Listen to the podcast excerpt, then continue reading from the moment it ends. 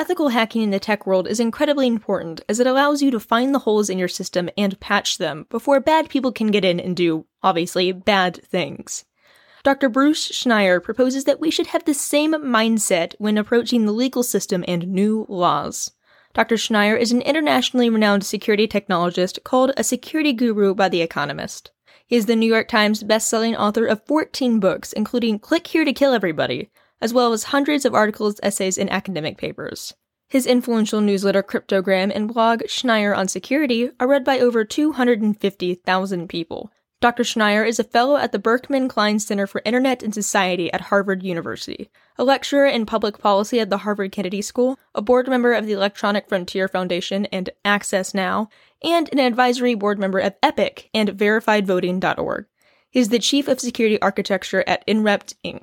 And with that, I am Taylor Bledsoe, and this is the Aiming for the Moon podcast, where I interview interesting people from a teenage perspective. If you like what you hear today, please rate the podcast and subscribe. And you can follow us on Instagram and Twitter, and now Facebook, at Aiming the Number 4 Moon. And you can check out our website, aimingforthemoon.com, for links to our merchandise, my Lessons from the Interesting People newsletter, and other episodes and bios of our guests. Feel free to check out my other meanderings at taylorgbledsoe.com. And with that, thank you so much for listening. Hopefully, you enjoyed the show.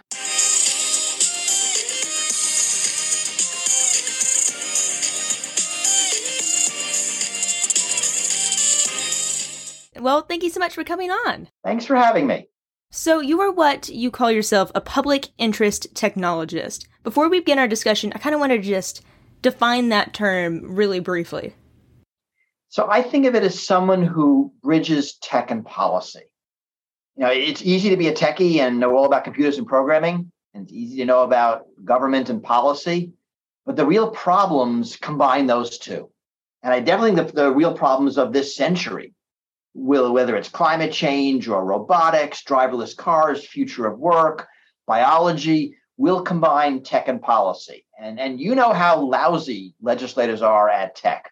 And, and so I think of myself as someone who bridges that gap. And I think we need a lot more of people like me who bridge that gap.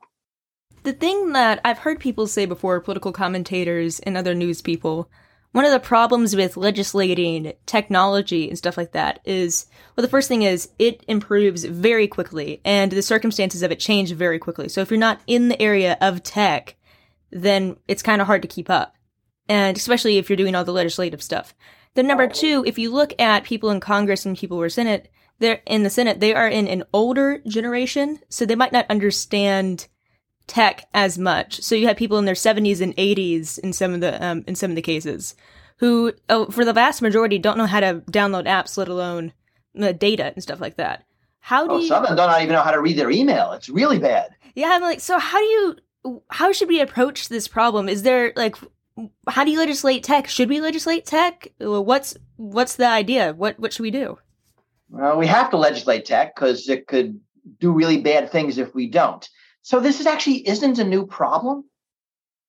For centuries, people in charge of government have been making on policy in areas they don't have expertise in.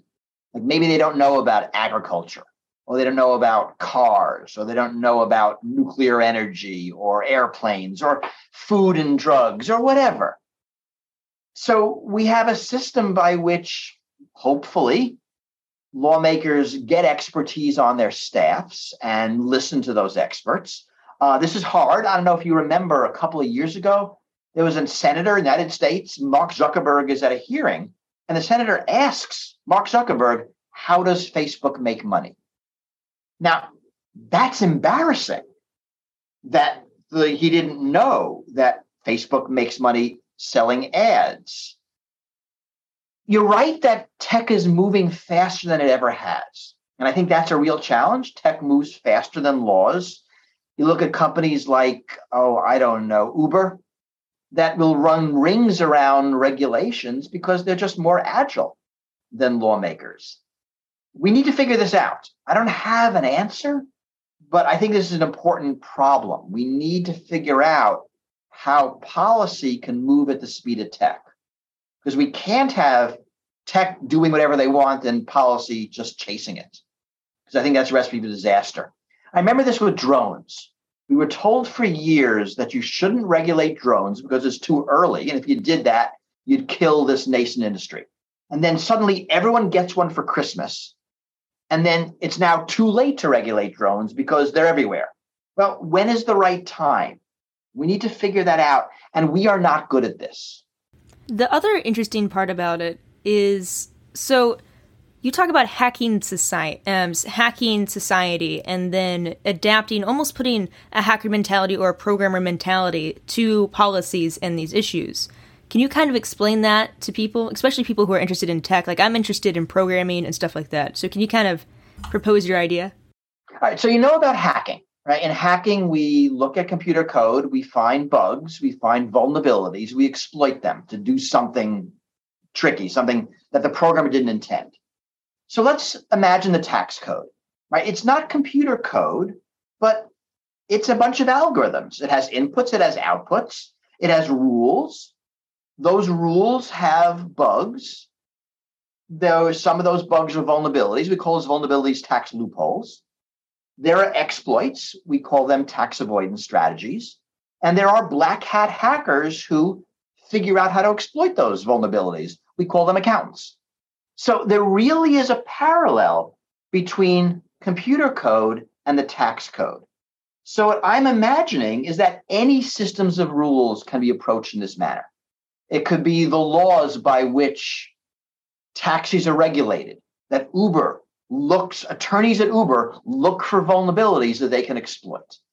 It could be the rules of uh, uh, in a sports game, which players look for an advantage and there are great examples of, of hacking sports. There could be systems of rules for uh, for trading in, in an economic system.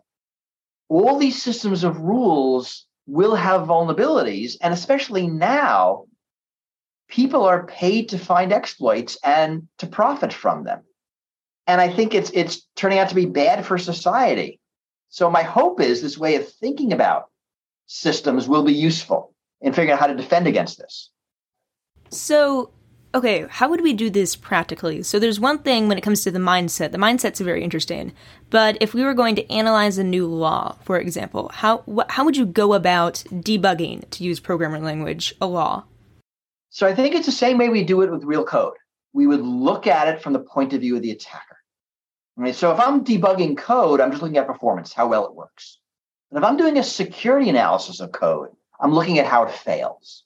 I'm looking for the mistakes. I'm looking for the things you forgot to check for. And we could look at laws the same way. You know, we could take a proposed bill and imagine how someone might exploit it. Doesn't mean it'll get fixed, right? There's a lobbyists, there's all sorts of competing interests when it comes to lawmaking. It's not like Microsoft that just wants to have code that works you have like lots of people battling over what works even means in a law. But it doesn't mean that we'll know about the vulnerabilities. It means that we'll be aware of them, they'll enter the political debate. It's not a solution, but it's a partly one. We can imagine uh, an AI program doing this. Right? Already there are AI programs that can look for vulnerabilities in computer code. They're not very good at it. They're going to get better over the years we can imagine a computer program looking for vulnerabilities in a new tax law. You know, how would it interact with other tax laws? Are there any loopholes? Can we find them? Can we close them before they're taken advantage of? You know, it's not a perfect solution, but it is what we've got. The other interesting thing about it is so it's not just the laws themselves that need debugging, it's also the institutions. So, one of the hardest things about passing laws and making everything kind of work on time is that it gets slowed down by a lot of other things going on.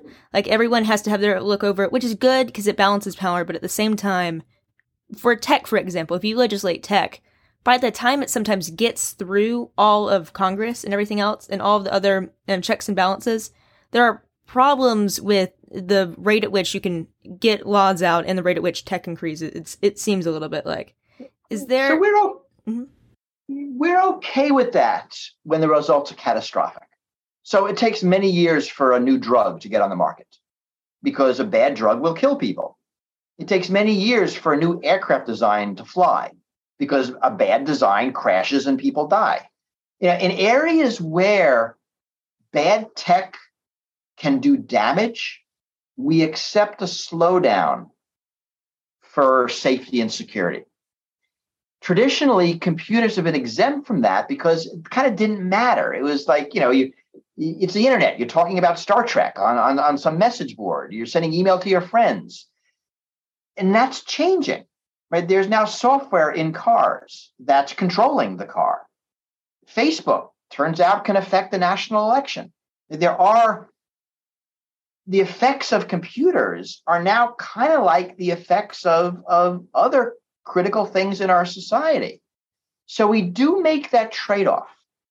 And yes, uh, regulation, getting approvals, permissions, right? I mean, you know, right? The f- drugs are permission based. You can't do it unless you're explicitly allowed to, as opposed to something that's rights based, where you can do it unless you're told not to. We moved to permissions based when it is getting dangerous. And software is about to cross that line.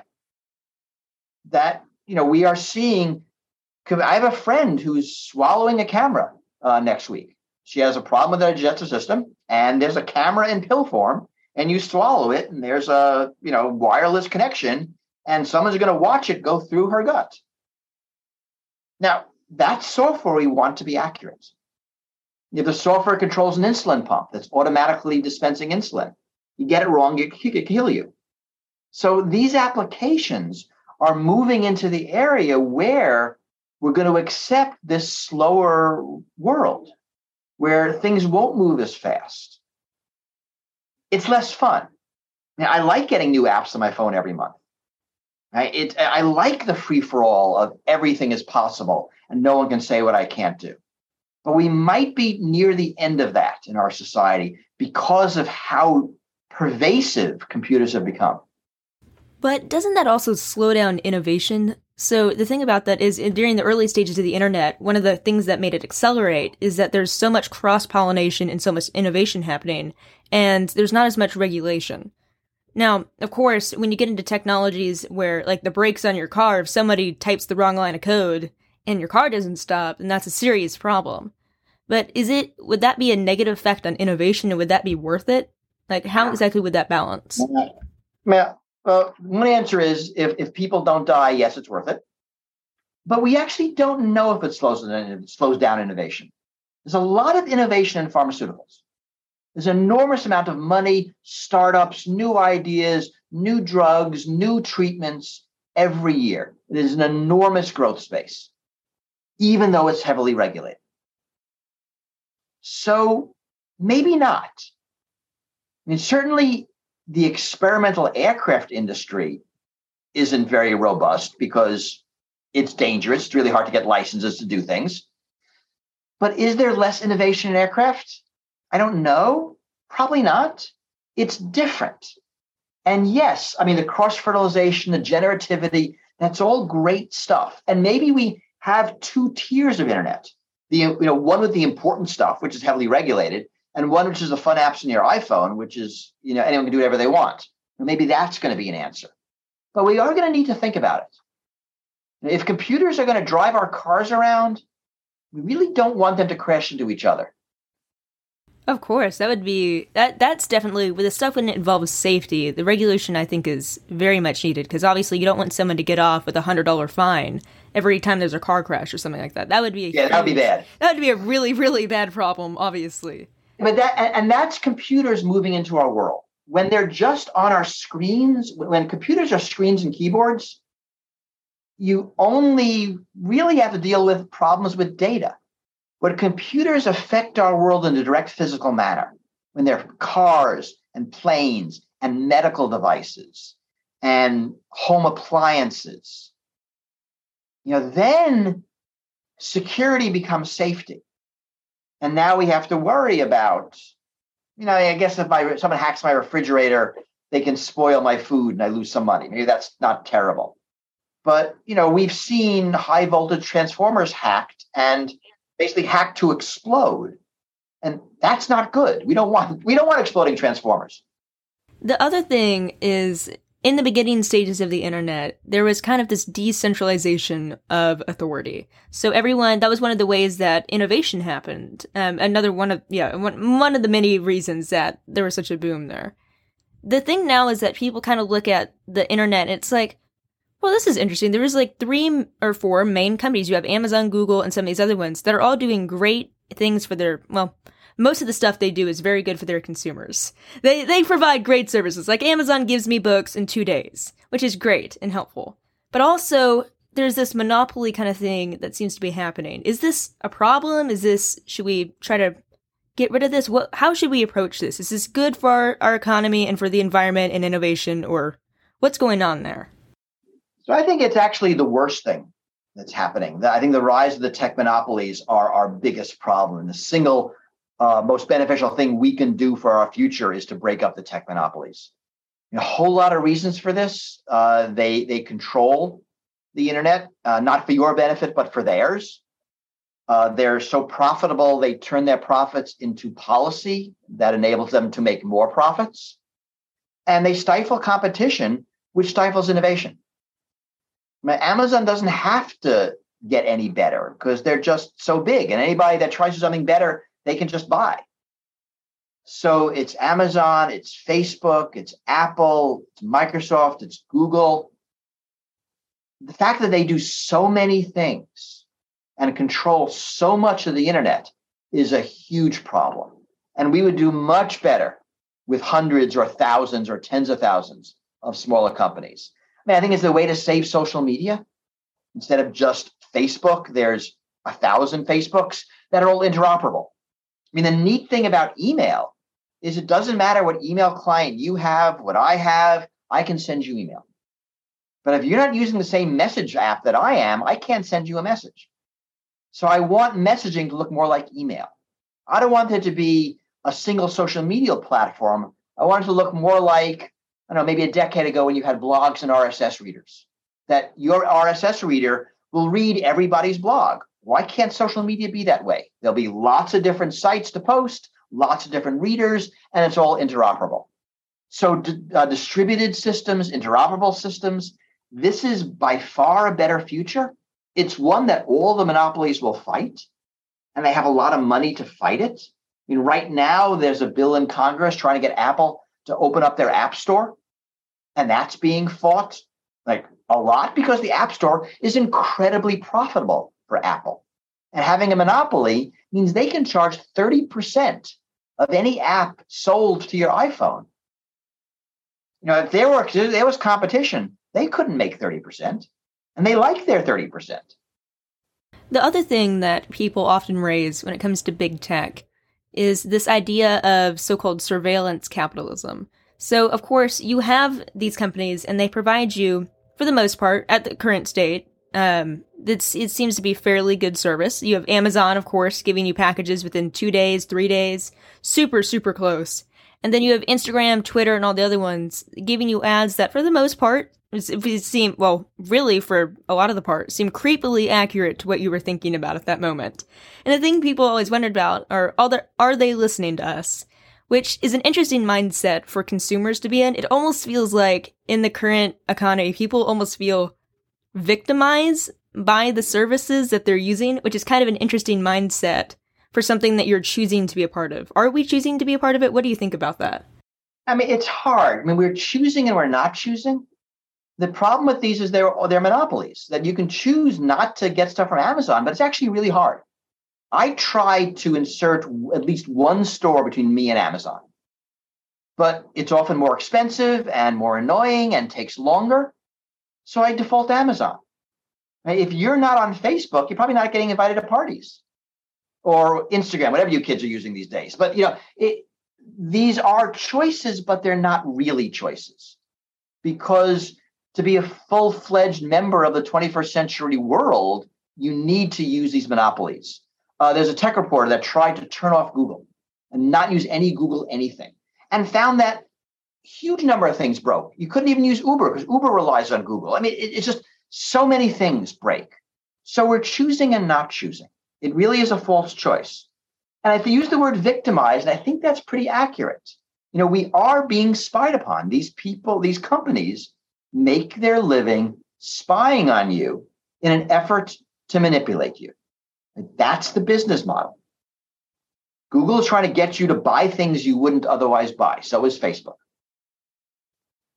Now, this is surveillance capitalism, right? Because we're not paying with money, we're paying with our data, which is being used to manipulate us. Uh, I think this is uh, an immoral business model. Uh, Shoshana Zuboff wrote very, very eloquently about it in her book, The Rise of Surveillance Capitalism. I have a book called Data and Goliath that makes much the same points. Uh, my guess is something that this will be heavily regulated in a decade or two, but not yet because there's so much money and power. And uh, a lot of government surveillance piggybacks on corporate surveillance. So, yeah, this is, I think, something worth thinking about. This is something your generation have to fix because ours is going to fail at it. But I think it is something we are going to have to fix. This notion that your intimate secrets, and they are your intimate secrets. You know, you never lie to your search engine. It knows everything you fear and hope and dream because that's how you get information. The fact that that information can be collected and stored and used to influence you is, is a powerful thing. And I don't know if we want to give a company that authority. It's it's really creepy, and we're running out of time here. But I want to ask one last question in, in order to not end on such a bleak note. Basically, so you talk about our generation being able to do things. What are steps that my generation can take? Should we try to get in, involved in programming and teaching ourselves programming languages? How exactly are what are the steps that we should take in order to educate ourselves and in order to change some of the problems in tech and policy now? I mean, some of it will happen naturally. I mean, I mean, remember how you started when you talked about the legislators being so old they don't know how to download apps. I think being a digital native will make an enormous difference. When people who understand tech intimately are involved in policymaking, they will just do a better job. And yes, the tech will be different, but younger generations are used to evolving tech and things changing every few years in a way that you know my parents are completely uh, unable to cope with and and so so i think a lot of it happens naturally so whether you go into tech or go into policy or go into something in the humanities it's all going to to come together so i don't think there is a path that i'm going to push anybody towards just I'm going to tell people to find their path because all paths will be necessary. I tend to like generalists. I like people who can bridge different disciplines. I think the interesting stuff happens between disciplines and not in the core. That's me. But we need people who go deep into the core on one topic and they're boring about everything else in the world. So we need everybody. So ending our discussion now and focusing on the last two questions that we ask all of our guests, what books have had an impact on you? You know, I think science fiction has the most impact on me. And I hesitate to recommend a book in particular because science fiction is actually not about the future, it's always about the present. And it's the present day science fiction that allows us to explore how the present interacts with potential futures and how to think about society in different ways. So I'm a big fan of reading uh, science fiction, and there's great stuff out there that that looks at uh, either climate disaster societies. There's a a new branch which I think of as sort of climate change optimistic. The series of books of climate change happened and we solved it, or we are solving it. Lets us imagine better futures thinking about how AI might be integrated in our in our world, how might we deal with non-human intelligences. Science fiction explores these things, I think, in really useful ways. And for me, that was really valuable it taught me how to think about the world in a more sense of, of possibilities than what we're stuck with. Some of my favorite books in that are Ender's Game, and then you have Hitchhiker's Guide to the Galaxy, which isn't as much sci fi, but it is a really good book that involves space. Okay, that influenced me a lot. I was in high school when the radio show came out. I got the BBC radio show on cassette tape from a friend's friend in the UK. And yes, that basically changed it, my It's life. an incredible series that I recommend to anyone. And our last question now is what advice do you have for teenagers? So you gave me this question before we started, and, and I've been thinking about it. And I have three pieces of advice. And they're very general because that's the way I think. The first is to understand the system. The world is full of systems. Some of them are, are, are legal and written down, some of them are social and unwritten, but understand the systems you're, you're in. The second is to break the rules. That systems have rules, again, written or unwritten, formal or informal, and sometimes you have to break them. And the third is to change the game. Systems are constraining, sometimes in ways that are bad. And the way we get real change is to actually change the game. Those are my three pieces of advice. That's very interesting. That seems like a way, it almost sounds like a programming way of thinking about the world, like thinking about, well, how do we innovate and how do we change and, invo- and evolve our projects? It seemed that when I was thinking about it, it reminded me of how I go about writing algorithms or something like that. It seemed very interesting. Yeah, it's a, it's a kind of a hacker way of thinking of the world. Well, thank you so much, Dr. Schneier, for coming on. It was an awesome interview. Thank you. This was fun.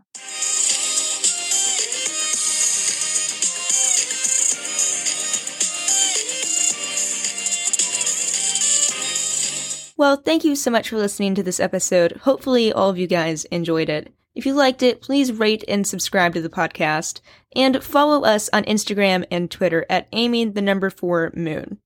If you go to our website, aimingforthemoon.com, you can find links to our merch, the Lessons from Interesting People newsletter, and other episodes and bios of our guests. And yeah, if you want to see any of my other meanderings, go to taylorgbledsoe.com. And with that, again, thanks so much for listening. Don't forget to set your sights high and aim for the moon.